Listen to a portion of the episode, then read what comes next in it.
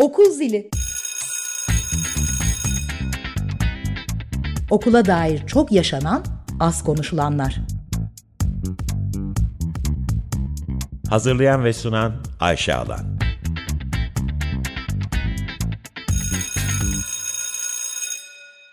...95.0 Açık Radyo'da okul zilindesiniz. Ben Ayşe Alan. Bugünkü programımızda çocuk ve ergenlerde dikkat sorununu konuşuyoruz. Konuğum Naci Doruk Çakmak. E, Doruk aynı okulda birlikte çalıştığım değerli arkadaşım. E, psikolojik danışman aynı zamanda da ergen ve yetişkinlerle çalışan bir psikoterapist. Doruk'la konuşmaya geçmeden önce her zaman olduğu gibi e, kitap köşemizle başlayacağız. Bugünkü kitabımızın ismi Öğrenme ve Bilinç Dışı. Bu kitabı bana Doruk önermişti. Birazdan ona da referans vereceğiz konuşurken. Yapı Kredi yayınlarından çıkmış psikanaliz e, defterlerinin üçüncüsü Öğrenme ve Bilinç Dışı aslında eğitim dünyasıyla da epey ilgili bilgiler verdiğini söyleyebiliriz. Zaten okul e, kitabı yayına hazırlayanlar da eğitim dünyasına psikanalitik bir düşünme önerisinde bulunmak amacıyla bu kitabı hazırlamışlar. İçinde birçok akademisyenin makaleleri var kitabın. Ee, örneğin Talat Parman'ın Psikanaliz bir öğrenme süreci midir başlıklı makalesi e, öğrenmenin sadece bilişsel olamayacağı aynı zamanda duygusal bir süreç olduğunu vurguluyor. Diğer bir makale eğitim söyleminde bölünmemiş dikkat rejimi e, Aziz Güzel yazmış. Bugün Doruk'la tam da konuşacağımız konulara dair yeni bir boyut kazandırması açısından bu kitap gerçekten e, çok önemli. Bu makaleye de zaten birazdan Doruk özellikle değinecek konuşmasında deyip e, söyleşimize başlayalım. Doruk tekrar hoş geldin, iyi ki geldin. Hoş buldum Ayşe, beni ağırladığın için teşekkür ederim. Ben de çok teşekkür ediyorum. Şimdi kitaptan hemen başlayacağım. Hı. Kitabın başlığı öğrenme ve bilinç dışı bizim için e, aslında farklı ve öğrenmemiz gereken bir kavram gibi düşündüm. Bilinç dışı nedir? Nasıl tanımlıyorsun bilinç dışını? Hmm, şimdi bilinç dışı öğrenmeyle nasıl bir araya geliyor? Önce bilinç dışından e, tabii bahsedelim. Bilinç dışı şimdi e, deyince akla ilk önce Sigmund Freud geliyor. E, kendisinin keşfi olarak bilinen bir alan ama aslında Freud'un keşfettiği bir terim değil. Yani keşif derken e, Freud'un e, bilincin e, altındadır, üstündedir bilinç dışı diye işaret ettiği bir alan değil. Freud bilinç dışını bir hipotez olarak kullanıyor çalışmalarında bilinç dışının görüngülerinden hareketle e, bu görüngülerde işte sürçmeler, hatalar, şakalar ya da uyku halindeyken ya da uyanıkken bazen düş, daydreaming diyoruz değil mi? Gündüz düşü. Düşlerde ifade alanı bulan ve bilincin dikkatinin aslında dikkatinin gücünün azaldığı noktalarda kendini gösteren oradan doğru olduğunu bildiğimiz bir şey bilinç dışı. Hı hı. E, fakat tabii yani marazlardan ve aksiliklerden ibaret olduğu anlamına da gelmiyor. Bu mantıksal e, gereklilik dediğimiz bilinç dışı e, şeyi öneriyor aslında bilinçli, akılcı, mantık süreçlerimizden ibaret olmadığımızı e, söylüyor Freud. Bunun yanında arzularımız, kaygılarımız, korkularımız da, korkularımız da var ve davranışlarımıza e, bu e, bilinç dışı süreçler de etki ediyor diyor. Bu bilgi tabii sarsıcı duyulabiliyor. Yani insanlara çünkü yine hatta e, Serol Teber'in Açık Radyo'da Didik Didik Freud programı vardı. Kendisi orada şöyle bir örnek veriyor. E, insanı tahtını sarsan e, üç tane bilim insanından söz ediyor. Öncelikle Kopernik, e, evrenin merkezi e, dünya değil güneştir e, diyen ve Descartes var sonra türlerin kökeninde evrimde zaten insanı e, nasıl bir konuma koyduğu hala evrim çok tartışmalı bir konu biliyoruz. İnsanı yine tahtından sarsan, narsistik olarak dengesini bozan bir bilim insanı ve sonra da Freud yani davranışlarımızın, benliğimizin e, komutasında, merkezinde biz değiliz diyor. Bu dediğim gibi bilgi e, sarsıcı duyulabiliyor ya da bazen çok mistik duyulabiliyor. Bilinç altında ne var acaba? Bu mistik olarak duyulma eğilimi bence birincisine defans olduğunu düşünüyorum. Ben savunma gibi olduğunu düşünüyorum. Ee, ama Freud'un çalışmaları toparlamak gerekirse ve psikanaliz hakkında söyledikleri bu bilinç dışı süreçlerden e, ibaret. E, öğrenme sürecinde de her e, yani bilişe, akla, rasyonel akla vurgu yapılan yerde olduğu gibi elbette bilinç dışı süreçler de var. Öğrenme ilişkisel bir iştir deyince aslında bilinç dışı süreçlerin de işin içinde olduğunu söylüyoruz. Hı hı, anladım. O zaman e, tam da bugünün konusuna yavaş yavaş gelirsek hani çocuk ve ergenlerde dikkat sorunu. Zaten sorunun kendisi sorunu ortaya koyuyor diyelim. E, bilinç dışından devam edelim mi? O zaman dikkati nasıl tanımlıyoruz? Aynı izlekte devam edersek dikkat nedir? Ee, yine psikanalitik aslında e, bakmaya çalışacağım e, dikkat sorununa. Psikanaliz her zaman insanın geçmişinin erken çocukluk yaşantılarının e, önemli olduğunu söyler. Kelimelerle de aslında e, kelimelerin de kökenine baktığımızda, geçmişine baktığımızda belki bir psikanalitik bakış edinmek mümkün olabilir. Şimdi TDK'ya göre, Türk Dil Kurumu'na göre e, dikkat, duygu ve düşünceyi bir şey üzerinde tutma bir e, uyanıklık hali olarak tanımlanıyor.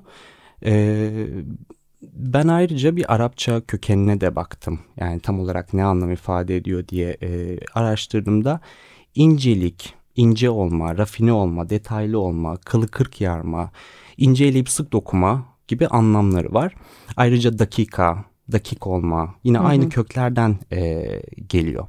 E, o yüzden dikkatsizlik bana şimdi dikkati e, olumsuzundan tanımlamaya çalışacağım ama dikkatsizlik bana en azından yani bizim dilimizde kullandığımız e, dilde olması gereken zamanda olması gerektiği düzeyde bir yerde olamama hali gibi geliyor. Şimdi bir de bunu ince olmayan bu tanımdaki gibi kaba saba ilişkiyi baltalayan bir davranış olarak da bu anlamı da buna ekleyelim. Ee, bizim de başlığımız aslında dikkatini verir misin? De, değil mi? Evet. Yani biraz bir öfke de var içinde. Yani bir ikili bir diyalogda dikkat verilmediğinde, dinlenmediğinde aslında karşı tarafı e, dikkatini vermemek e, öfkemizin iletildiği sanki bir durum gibi dikkatsizlik. Ayrıca sakarlık gibi anlamları da var değil mi? Dikkatsiz olmak. Evet Sak yani en azından uyarılması gereken hmm. bir şey. Hmm. Öfke olmasa bile. Evet. Yani ilk adımda uyarı alan. Evet. Yani bu e, ergen ve çocuğun ebeveyni de olabilir. E, okulda sınıfta öğretmeni de olabilir hmm. değil mi? Evet yani çocuk herhalde dikkatini vermediğinde karşı tarafa sözel olmayan bir şekilde e, belki iletmiyor ama öfkesini iletiyor. Karşı tarafı öfkelendiriyor. Bazen çünkü sözlü değil bazen davranışlarımızla da duygularımızı iletebiliriz. E, yani sınıf ortamında da öğretmenin aslında davetine icabet etmeyen bir öğrenci var. Hı hı. Yani bir ahlaki bir yanı da var. Yani bir dikkatsizliğin, ayıp, kaba bir davranış gibi de değerlendiriliyor. Benim çağrışımlarım bunlar. Ee, diğer anlamında da TDK'da e, şimdi buradan dikkat eksikliği ve hiperaktivite bozukluğuna geleceğim. Diğer anlamında da diyor ki dikkat ediniz anlamındaki bir uyarma sözüdür. Sen şimdi uyarı dedin ya. E, dikkat eksikliği hiperaktivite bozukluğu e, özellikle 80'lerden beri bu isimle anılıyor. Daha öncesinde DSM'de yani bu zihinsel hastalıkları bir tanılama ölçütü olarak kullanılan psikiyatrik muayenelerde bir kitap var. Evet. DSM.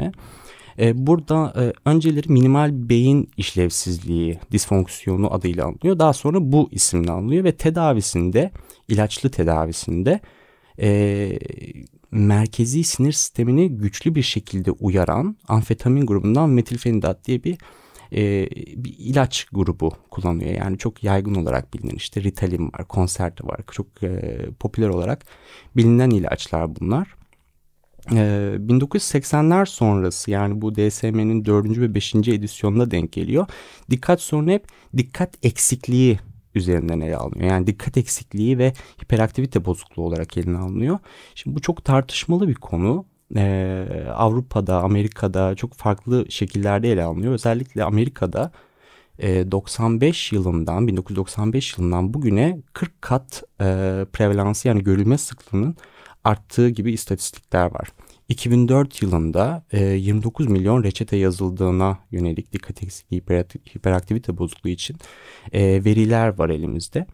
E, biraz ilaç kullanımının suistimal edildiği e, yönünde eleştiriler. Yani bunlarla ilgili belgeseller yapılıyor. Hatta e, çok yaygın olarak e, şu an e, streaming e, şeylerinde bulabileceğiniz belgeseller bunlar biraz şey eleştiriliyor burada. Yani ilacın kullanım talimatlarının kişinin ilaçla kurduğu ilişkinin önüne geçtiği.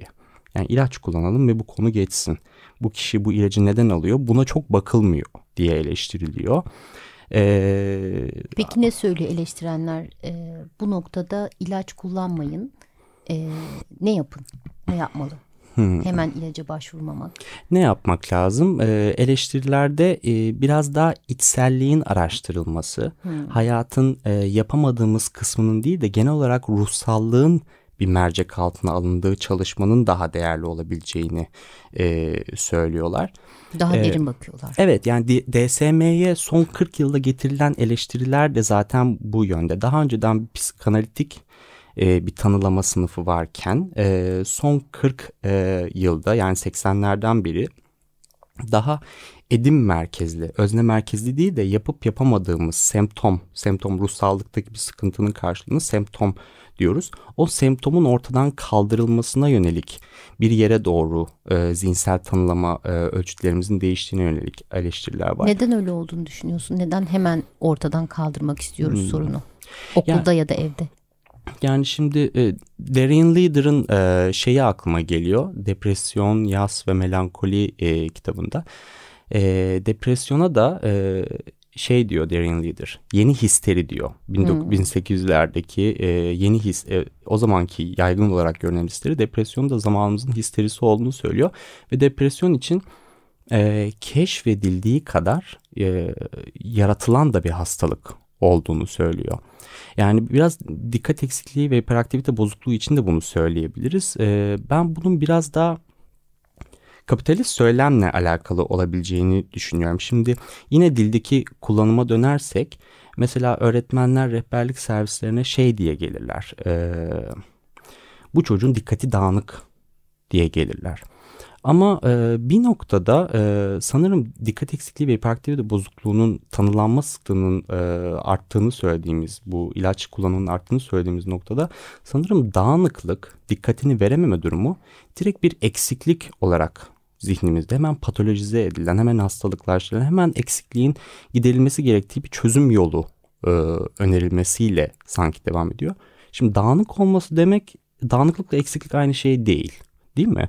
Şimdi dağınık dediğimiz zaman demek orada bir dağıtan biri de var demek. Hı hı. Daha ilişkisel bir e, anlamı var. Bir sürü şey de olabilir etraftan uyaran. Bir sürü evet etraftan da bir uyarı olabilir. Bir de dağınıklık da, toparlanabiliyor gibi. Toparlanabilir. Evet değiştirilebilir, evet. dönüştürülebilir.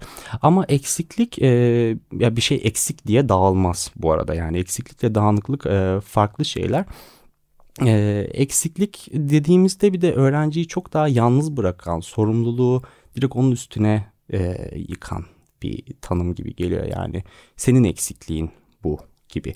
Hemen onu e, ilaçla düzeltelim ya da işte gerekli e, tedaviyle düzeltelim gibi eksik eksikliğin giderilmesi çok kapitalist söylemin içerisinde aslında e, yer alan bir durum.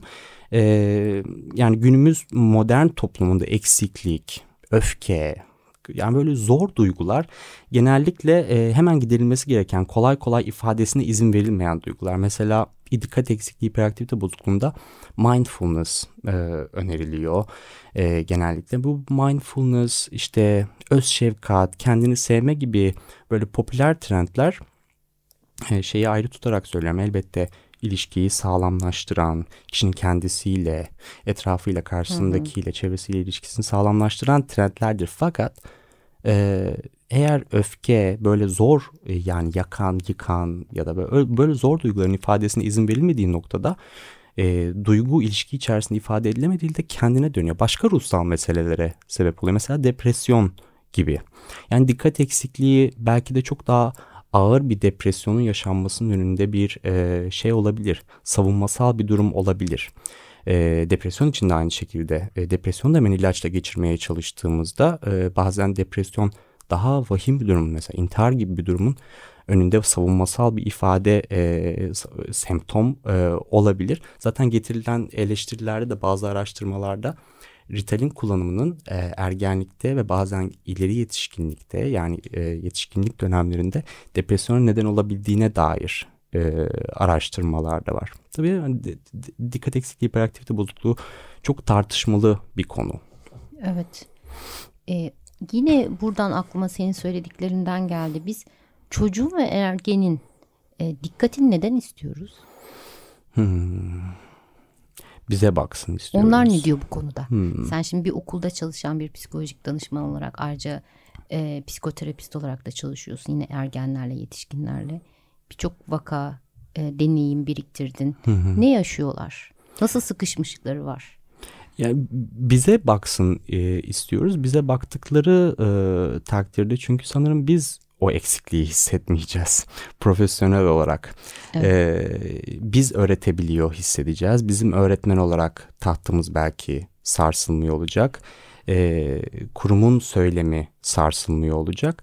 Ee, şimdi öğretmenlerle ilgili de bence şunu da söylemek lazım. Ee, verimlilik e, takıntısından belki de vazgeçiyor olmak lazım. Öğretmenlerin çok sınırlı bir eğitimde, çok sınırlı bir e, destek alanında yani e, özel okullarda da böyle, devlet okullarında da böyle, genel olarak böyle e, çok sınırlı kaynakla çok fazla e, şey e, halletmesi aslında bekleniyor. Sınırsız içsel kaynaklara e, sahip olmaları bekleniyor. Bu söze dökemedikleri e, duygular da öğretmenleri bir şekilde e, aslında belki de utanç hissediyorlar bu konularla ilgili değil mi? Yönetemedikleri durumlarla alakalı. Üzerlerine almakta, öğrencinin öfkesini taşımakta, e, bir şekilde bir şeyi başaramama, öğret, öğret, öğretmen olamama, başaramama durumu ile ilgili durumu e, yönetmekte belki de sıkıntı çekiyorlar. O nedenle ben öğretmen süpervizyonlarının, e, yani bunlar süpervizyonlarda çok tanılı bir şekilde ilerlediği için e, söylüyorum bunu ama söze yer açmak okulda. Hmm. Yani olumsuz duyguları da, verimsizliği de, verim e, verimlilik kadar, başarısızlığa da başarı kadar yer açmanın ve duyguları konuşmanın, ilişkisel öğrenme ortamının önemli olduğunu düşünüyorum. Şimdi hakikaten e, ilginç geldi bana. Biraz önce sorumu cevaplarken dedin ki sınırsız içsel kaynak. Mesela eğitim ortamlarında da okullarda ya da bu konularda yazanlardan, konuşanlardan ben böyle hani içsel kaynak diye bir şey daha önce çok duymadım. Yani öğretmenin verimliliği, genellikle işte ölçme değerlendirme, sınav başarısı, kaç tane derse girdiği vesaire gibi şeylerle ölçülür. Ee, öğretmenin iyi halinin bir parçası olarak e, içsel kaynağı nasıl kullanacağı, ne kadar yeterli olup olmadığı, bu konuda destek ihtiyacının olup olmadığı Hı-hı. aslında çok önemli bir taraftan.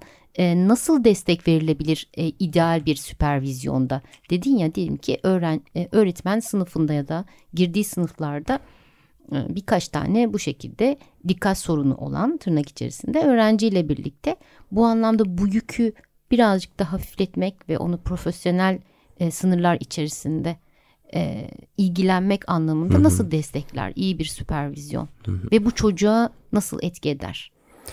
Ee, şimdi öğretmeni destekleyecek tabii ideal çözüm yöntemleri var. Ee, evet. Ama buna e, zaman var mı?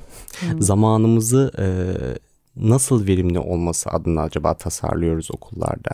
Yani e, söze değil de daha çok dediğim gibi başarıya, rekabete, e, kapitalist söylemde e, işte başarının, rekabetin, tüketen pozisyonda olmamızın bir eksikliğimiz varsa hemen giderilip tekrar tüketir pozisyona e, gelmemizin önemli olduğunu söylüyoruz. Verimlilik yani Verim, sürekli bir verimli olma hem öğretmenin hem öğrencinin herhalde. Evet hem öğretmenin hem öğrencinin yani zaten bu e, herkese bir enerji üreticisi e, hı hı. gibi bakmanın, öğrencilere de bir işçi gibi bakmanın belki bu algının biraz e, şey e, konuşuluyor olması lazım. Öğretmen süpervizyonları için önerilebilecek e, bir sürü ideal nokta var ama en başında bence okulların yine Freud'un önerisini e, Freud'dan okuduğumu takip ederek bir şey söyleyeceğim. Yaşamın acımasızlığını çok e, ciddiye almadan biraz daha e, okulun hayatı çok ciddiye alır bir yanı olmaması lazım. Öğrencinin ve öğretmenin kendisini tanıdığı, daha kapsayıcı, daha bir oyun alanı şeklinde e, her şeyin yapılandırılmadığı, bazı şeylerin boş e, boş bırakıldığı değil mi? Bir alan haline dönmesine e, kıymetli olduğunu buluyorum. Yani bu süpervizyon olur, e, başka şekillerde de olabilir. Şimdi ona da zaten o boşluğu da ben doldurmaya çalışırsam aynı şeyi, aynı hatayı düşmek istemiyorum. Ama e, bir sürü şey düşünebilir. Bence eğitimdeki tüm paydaşların bir araya gelip diyaloğa önem vermesi DSM'den bahsettik ya şimdi mesela bazı şeylerin patolojize edildiğinden bağımlılık da aynı şekilde çok patolojize edilen, şeytanlaştırılan bir şeye dönüştürdü. Ee, yani telefon bağımlılığı, internet bağımlılığı, seks bağımlılığı, alışveriş bağımlılığı. Yani insanın aslında e, öğrenme ilişkisel bir süreçtir deyince aslında bir bağımlı olduğumuz hal o kadar da kötü şey bir hal değil. Yani e, özerk olmak elbette hayatın yetişkinlik döneminde önemli bir şey ama öncelikle bağımlı bir yerden oraya gelebiliyor olmamız lazım. İlişki kurmaktan, ders çalışmamaktan, bazen iş yapmamaktan o kadar korkmuyor olmak lazım herhalde. Yöneticilerin de bence okul yöneticilerinin de bazen e, bunu farkında olmadan e, destekliyor da olabilirler. Bazen öğretmenler bir işi çözdüklerinde ne güzel bağımsız bir şekilde yardım almadan bu işi becerdi, ne güzel bir şey yaptı e, gibi e, mesajlar değil de genel olarak dayanışma, kapsayıcılık, beraber diyalog içinde disiplinler arası bir çalışmanın bence e, ön plana alındığı, desteklendiği bir e, söylemin daha etkin kılınmasının önemli olduğunu düşünüyorum. Yani her biri söylediklerin bence çok önemli altını çizmek gerekir. Hep e, bütün programlarımızda da bugünkü seninle olan programda da dönüp dolaşıp aslında eğer okuldan bahsediyorsak hep birlikte bir şey yapmak var. Çocuğun iyi ol, olma haliyle öğretmenin işte o okulda çalışan herkesin iyi olma halinin çok eş zamanlı devam ettiği hep bunları duyuyorum konuklarımdan. Senden de bunu duydum. E, şeyi de sormak isterim. Ebeveyn için acaba nasıl öneriler vermek istersin? Çünkü okul ortamı çok farklı, ev ortamı çok farklı. Anne olma baba olma ilişkisiyle dikkat sorunu yaşayan çocuk nasıl bir aslında aile ortamında kendisini çok daha rahat hisseder? Ebeveyn neler yapabilir bu anlamda?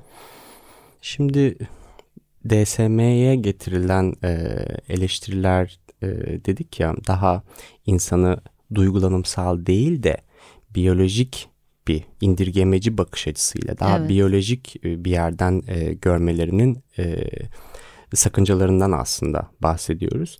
Şimdi bu düsturu, bu bakış açısını, bu indirgemeci yaklaşım diyeceğim bunu benimsemiş uzmanlar e, bir şekilde e, bilgi üretiyor oluyor ve anne babaların da eğitimi söz konusu bu uzmanlar tarafından anne babayı bir şekilde e, suçlu hissettirdiğimiz, dışarıda bıraktırdığımız bir e, bıraktığımız bir pozisyon e, çok faydalı olmayacaktır. E, çünkü onları suçlu hissettirdiğimiz zaman e, bence daha da endişeleniyorlar ve daha da bu konuyu kontrol etmeye çalışıyorlar. Mesela kişisel teknoloji kullanımı işte telefonlara çok fazla bakıyor olmaları.